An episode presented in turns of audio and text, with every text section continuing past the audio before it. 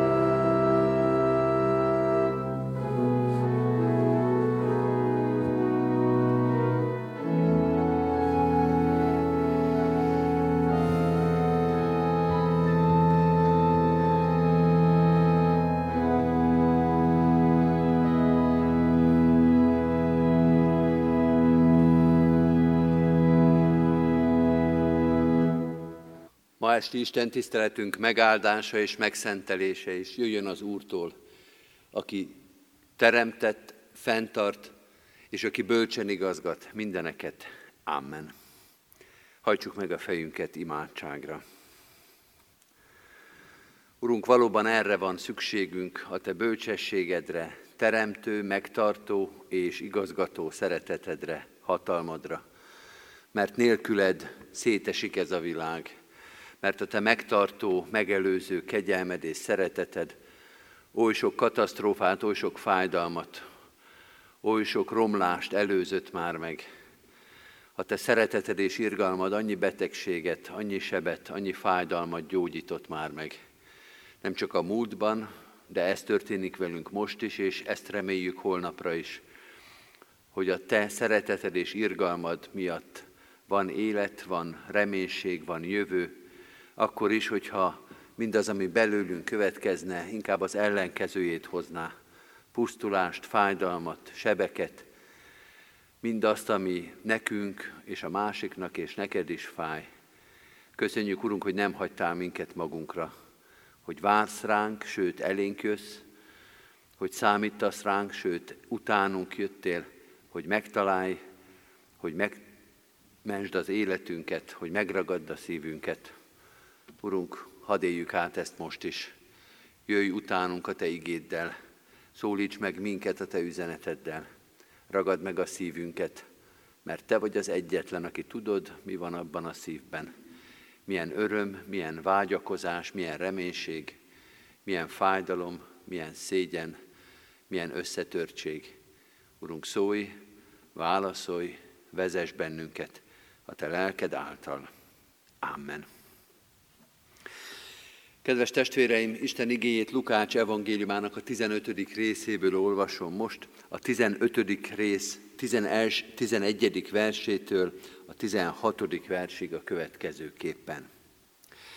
Azután így folytatta, egy embernek volt két fia. A fiatalabb ezt mondta az apjának, atyám, add ki nekem a vagyon rám eső részét. Ő pedig megosztotta közöttük a vagyont. Néhány nap múlva a fiatalabb fiú összeszedett mindent, elköltözött egy távoli vidékre, és ott eltékozolta a vagyonát, mert kicsapongó életet élt. Miután elköltötte mindenét, nagy éhínség támadt azon a vidéken, úgyhogy nélkülözni kellett. Ekkor elment és elszegődött annak a vidéknek egyik polgárához, aki kiküldte őt a földjeire disznókat legeltetni. Ő pedig szívesen jól lakott volna, akár azzal az eleséggel is, amit a disznók ettek, de senki sem adott neki. Eddig Istennek írott igéje, foglaljuk el a helyünket. Kedves testvérek, egy rövid kis igehirdetés sorozatnak a közepén járunk. Tegnap, ma és holnap egy-egy esti igehirdetéssel, egy-egy igei gondolkodással készülünk az úrvacsorai közösségekre, és ennek a rövid kis három részes sorozatnak azt a címet adtuk, hogy az első ütés után. Fájdalmas és nehéz cím ez, mert fájdalmas és nehéz történetek jönnek sorra. Így is fogalmaztunk tegnap, ha még emlékszünk rá, fájdalmas történetek, de nem reménytelen történetek. Tegnap az első történet Káin és Ábel története volt, valóban az első ütés a Bibliában, ahogy Káin megöli Ábelt, a testvérháború története. Ma egy másik, ugyanilyen jól ismert történetet olvastunk, vagy legalábbis annak az első harmadát olvastuk el, ez pedig a tékozló fiú története, így is mondhatnánk, hogy az önsorsrontásnak a története. A két történet, a két dramaturgia közötti különbség és hasonlóság is lényeges lesz. Talán első látásra a különbség az, amelyet először észreveszünk, vagy ami hangsúlyosabbnak, vagy ami lényegesebbnek tűnik. A testvérharc az az, az akció, az a történés, amikor az egyik ember a másik embert bántja. Káin megüti, sőt megöli Ábelt. Az önsorsrontás ezzel szemben egy olyan történet, amikor egy ember önmagát bántja, a tékozló fiú az saját sorsát teszi tönkre, a saját életét tékozolja el. Van ilyen, amikor tulajdonképpen egy szereplője van a szomorú történetnek, méghozzá nem is olyan kevés történet van ezekből. Ha mondjuk azt mondjuk, hogy a házunk előtt volt egy baleset, akkor általában az szokott eszünkbe jutni, hogy két autó összeütközött, és valóban van, amikor két autó ütközik össze, de balesetnek hívjuk azt is, amikor egy autó minden külső segítség és asszisztencia nélkül belehajt mondjuk egy betonoszlopba, és összetöri a sofőr egyedül, más sofőr nélkül, más szereplő nélkül összetöri az autóját. Az eredmény tulajdonképpen ugyanaz. Úgy is mondhatnánk, hogy a karosszéria lakatos szempontjából nagyjából mindegy, hogy hány szereplő van a történetben, a lényeg az, hogy jó sok elemet kelljen az autón kicserélni, mert ugyanúgy össze lehet törni, még jobban is össze lehet törni egyedül egy autót, mint amikor csak két autó egy picit összekoccan.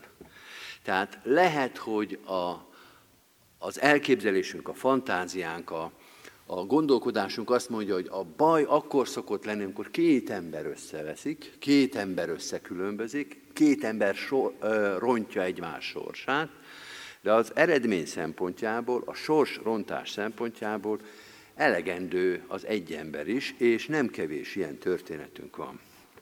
Első látásra tehát ez a különbség szembetűnő lehet, de a lényeget, ami ezekben a történetekben számunkra üzenetté válik, a lényeget igazából a két történet, jelesül a Káin és Ábel történet és a tékozló fiú története közti hasonlóságból fogjuk leginkább megérteni. Az első dolog, amit rögtön le kell szögeznünk, mielőtt félreértések lennének, az első dolog az, hogy az önsort, önsorsrontás, az nem csak az önsorsrontónak fáj. Lehet, hogy csak egy szereplője van, lehet, hogy egyedül töri össze azt a bizonyos autót, hogy egyedül okozza a problémát, de az nem csak egy embernek a problémája. Kedves testvérek, mindenkinek, akinek vannak ilyen történetei a tarsolyába, tudna példát hozni arra, hogy milyen az, amikor valaki másnak fáj, egy gyermeknek, egy fiatalnak, vagy bárkinek az önsorsrontó élete. Nagy fájdalom az. Nagy fájdalom az, és ebben a történetben, a tékozló fiú történetében is azt látjuk, hogy mindenkinek ugyan nem fáj, de ezt most tegyük külön, az egy külön történet, a nagyobbik fiúnak a története, hogy ő hogyan reagál erre, most azt külön vesszük, de hogy az atyának fáj, hogy az atyának tragédia, hogy az atyának szívügye a tékozló fiú története, ez számunkra nyilvánvaló. Mindenki tudna példákat hozni szülőkről és nagyszülőkről, akik belebetegednek abba, hogy látják a gyermeküket, az unokájukat, valamelyik szeretett barátjukat, testvérüket, amint tönkre teszi a saját életét. A napokban láttam az interneten egy videót egy amerikai nagyvárosról, talán Philadelphiáról volt szó, hogy az autóból valaki veszi egy bizonyos rossz környéknek a, az utca jelenetét. Borzasztó volt látni, testvérek, borzasztó volt látni azt a sok imbolygó, összeroskat alakot. Ezt is írták a videóhoz, hogy nagy-nagy teljesítmény kell ahhoz, hogy ezen a videón az ember olyan embert, olyan szereplőt lásson, aki nincsen tudatmódosító hat, ö, anyagoknak a hatása alatt. Szóval az egész utca jelenet, az egész videó arról szólt, hogy imbolygó, összeroskat, roncs emberek, eltorzult életek vannak az utcának a szemetébe. Fájdalmas volt látni. De kedves testvérek, ennél már csak egy fájdalmasabb van, amikor az ember fölismeri a saját gyerekét ezen a felvételen. És minket mondjuk nem veszélyeztetett ez a dolog, mert jó távolságban, messzire volt, de biztos van ott, abban az országban, abban a városban, aki megnézi ezt a, feladat, ezt a filmet, és megdermed a szíve, mert fölismeri. Mert ezek élő emberek, ezeknek nevük van, családjuk van, fiatal emberek, valószínűleg szüleik vannak, és előfordulhatott valakivel, és előfordulhat itt Magyarországon is, hogy egyszer csak fölismerjük a saját gyermekünket ebben az elborzasztó helyzetben. Vajon, ha Isten végigmegy a mi utcáinkon, nem szakad-e meg a szíve, amikor meglát bennünket?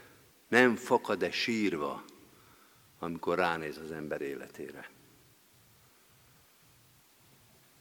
Ez egy költői kérdés volt, kedves testvérek, a válasz az, hogy de. És meg is van írva, Lukács tizenkilenc negyvenegy, amikor Jézus közelebb ért és meglátta a várost, megsiratta és így szólt, bár csak felismerted volna ezen a napon te is a békességre vezető utat. Eljön Jézus, végigmegy az utcáinkon, és sírva fakad, amikor meglát bennünket. Az önsorsrontás az nem csak az önsorsrontónak fáj. Ez az első gondolat. A második gondolat, és most kezdünk a lényegre tulajdonképpen rátérni, hogy az önsorsrontás az ugyanúgy tilos, mint a másik ember életének a megrontása. Az önsorsrontás az ugyanúgy tilos, mint a másik ember életének a megrontása. A tékozló fiúról azt olvassuk, kedves testvérek, hogy eltékozolta a vagyonát, hogy elköltötte mindenét. De azt kell mondanom illő tisztelettel, hogy ez a megfogalmazás ez nem pontos, ez nem igaz, mert nem a saját vagyonát, hanem az atya vagyonát tékozolta el. Nem a saját mindenét költötte el, hanem az atyájét. És nem a sajátját tette tönkre, hanem az atyájét. Mert a tékozló fiú az egy gyermek. Az atyának a gyermeke. És éppen ezt a gyermekséget akarta megtagadni. Ez volt az ő hazugsága. Add ki az én rám eső részt, mintha már meghaltál volna, mondja a saját apjának. Én már nem akarok gyermek lenni. Én azt akarom játszani, hogy önálló vagyok, hogy felnőtt vagyok, hogy én vagyok az atya, hogy ez az én vagyonom. De ez a gyereknek a kisded játéka, ez az önbecsapása, ez nem igaz. Ez még nem egy felnőtt, ez még egy gyerek, akinek, az ap, akinek a helye az atyai házban van. Kedves testvérek, ezen a hazugságon épül ez a történet, amikor azt mondja ez a még nem felnőtt, még nem önálló, még nem atya jogállású személy, hogy én akarok egyedül lenni, aki döntök a saját életemről. De nem a sajátjáról dönt, hanem az atyáiról. Nem a sajátját tette tönkre, mert az ő élete az nem az övé, hanem az atyáé. Nemrég egy abortusz vitában hallottam ezt a mondatot egy harcos hölgytől, hogy a saját testemmel azt teszek, amit akarok. Ez igaz, kedves testvérek, de ki mondta, hogy a tested a tiéd? Az nem a saját tested. Ezt te mondod, hogy a saját testeddel azt teszek, amit akarok, de Isten nem ezt mondja, hanem mit mond? egy Korintus tizenhat, bocsánat, hat, vagy nem tudjátok, hogy testetek a bennetek lévő Szentlélek temploma, akit Istentől kaptatok, és ezért nem a magatokéi vagytok. Ennél világosabban ezt nem lehet magyarázni egyébként, és nem akarok a gender problémába belemenni, de ez a férfiakra épp úgy vonatkozik, akiknél az abortusz nem egy ilyen belső probléma, de a férfinak a teste, a nőnek a teste, az embernek a teste, az embernek az élete, az nem a sajátja, amit akár tönkre is tehet, hanem az atyáé, mert ő az atyának a gyermeke. Hasonlítsuk össze tehát, kedves testvérek, a két történetet. Az első történet, Káin és Ábel története azt mondja, hogy Káin bántja Ábelt, pedig Ábel az atyáé, és Káinnak ehhez nem volt joga. A tékozló fiú története azt mondja, hogy a tékozló fiú bántja a tékozló fiút, aki az atyának a gyermeke, és ehhez a tékozló fiúnak nem volt joga. Vagyis nem különbözik ez a történet, hát egy részletben igen, de abban, hogy itt egy illegitim ö, támadás történik. Valaki megtámad valakit, amihez nem lenne joga, mert az, akit megtámadtak, az az atya gyermeke, és az atya tulajdonát rongálja az, az atya tulajdonát teszi tönkre az, aki neki támad. Mi hát a megoldás, kedves testvérek? Mi a megoldás az önsorsrontásra? A tékozló fiú történetében ez egyértelműen benne van, vissza az atyai házba. Vissza az atyához. Vissza az atya oltalmába, mert az atya az, aki megvéd. Akár kívülről jön a támadás, akár belülről. Az atya az, aki megvigasztal. Az atya az, aki meg tud gyógyítani. Akár más bántott téged, akár te bántottad magadat. Nem igazából az az érdekes, hogy ki ütött, hogy ki okozta a fájdalmat, hanem hogy ki tudja azt meggyógyítani. Hogy hol van arra a vigasztalás, a gyógyulás, a reménység. A tékozló fiú föllázad az atya ellen, ezt értjük. Ott hagyja az atyát. Elszeparálja magát, messzi vidékre megy. És mi derül ki? Hogy nem az atyától való elszakadás hozta a jót. Attól a disznókvájúja jött. Attól a megaláztatás jött, a kisemmizés, az önsorsrontás. Jó, akkor lett ez a történet, amikor visszament az atyai házhoz. Ez vet véget a szenvedésnek. Az önsorsrontónak vissza kell mennie az atyához. Testestül, lelkestül, nem a magamé, hanem az én hűséges megváltomnak, a Jézus Krisztusnak a tulajdona vagyok. Mondja a Heidelbergi K T első kérdésre választ, és mit mond? Az, hogy nem a magamé vagyok, hanem az én megváltomé, Jézus Krisztusé.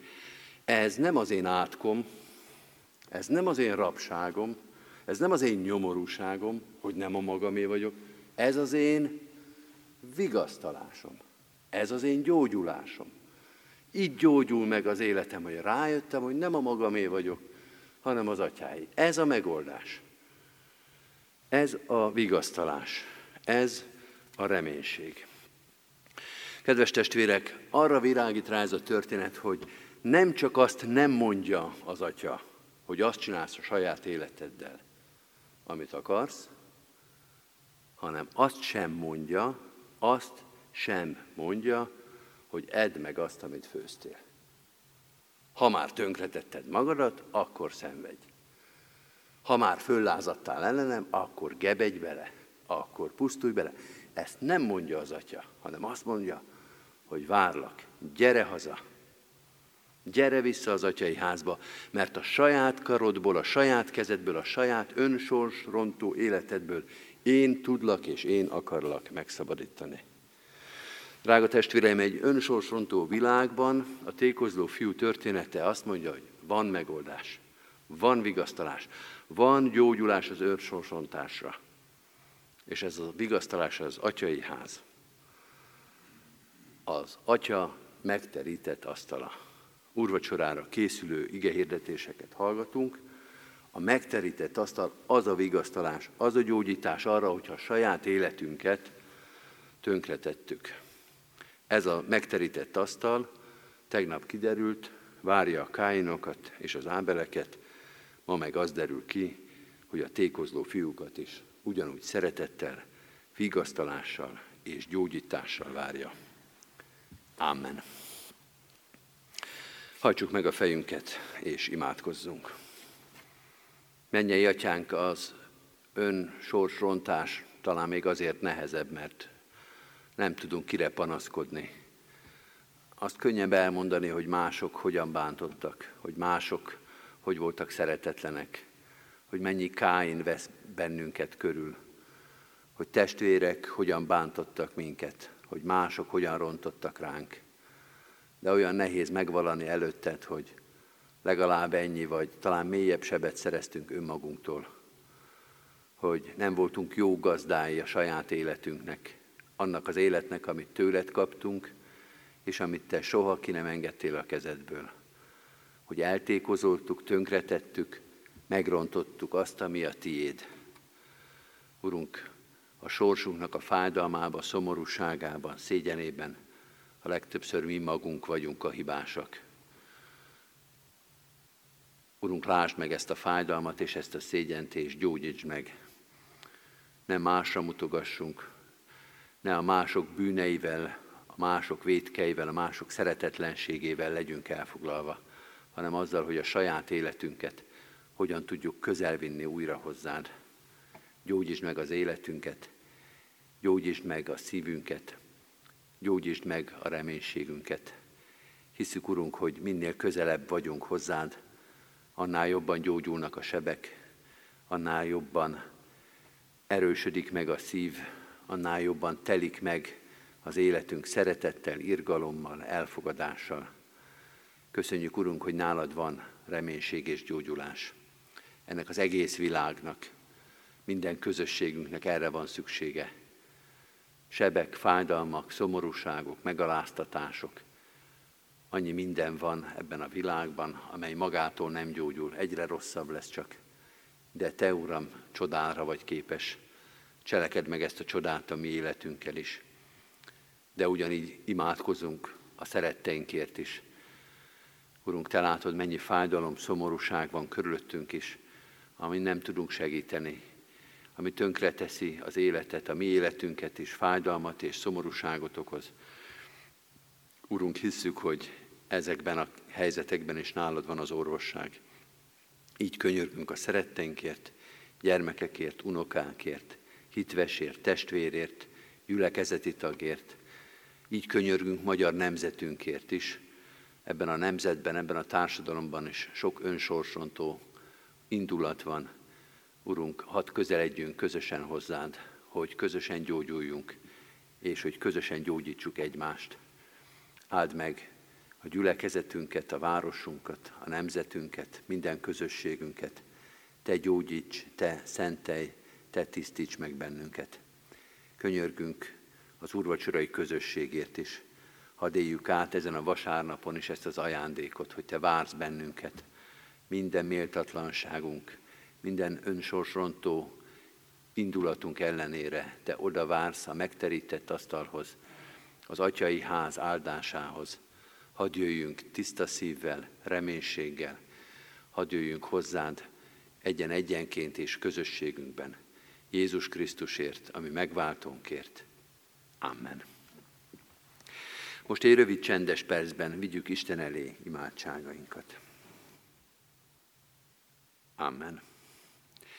Az Úrtól tanult imádságot fennállva és együtt mondjuk el. Mi, Atyánk, aki a mennyekben vagy, szenteltessék meg a Te neved. Jöjjön el a Te országod. Legyen meg a Te akaratod, amint a mennyben, úgy a földön is. Mindennapi kenyerünket add meg nékünk ma, és bocsásd meg vétkeinket, miképpen mi is megbocsátunk az ellenünk vétkezőknek. És ne vigy minket kísértésbe, de szabadíts meg a gonosztól, mert tiéd az ország, a hatalom és a dicsőség mindörökké. Amen. Mindezek után az Úr Jézus Krisztusnak kegyelme, Istennek, a mi Atyánknak szeretete, és a Szentlélek Isten közössége legyen, és maradjon mindnyájunkkal. Amen. Foglaljuk el a helyünket, kedves testvérek! Szeretettel hívunk mindenkit holnap estére is, ugyanígy hat órakor itt a templomban készülünk az úrvacsorai közösségre, és vasárnapon az Isten tiszteleteinken itt a templomban is, és az Isten tiszteleti helyeken szerte a városban úrvacsorai közösségre hívjuk és várjuk a gyülekezet valamennyi tagját. Az Isten tiszteletek alól ezen a vasárnapon most kivétel lesz a vasárnap esti templomi alkalom, ez ugyanis egy hálaadó zenés Isten tisztelet lesz, azon nem lesz úrvacsorai közösség.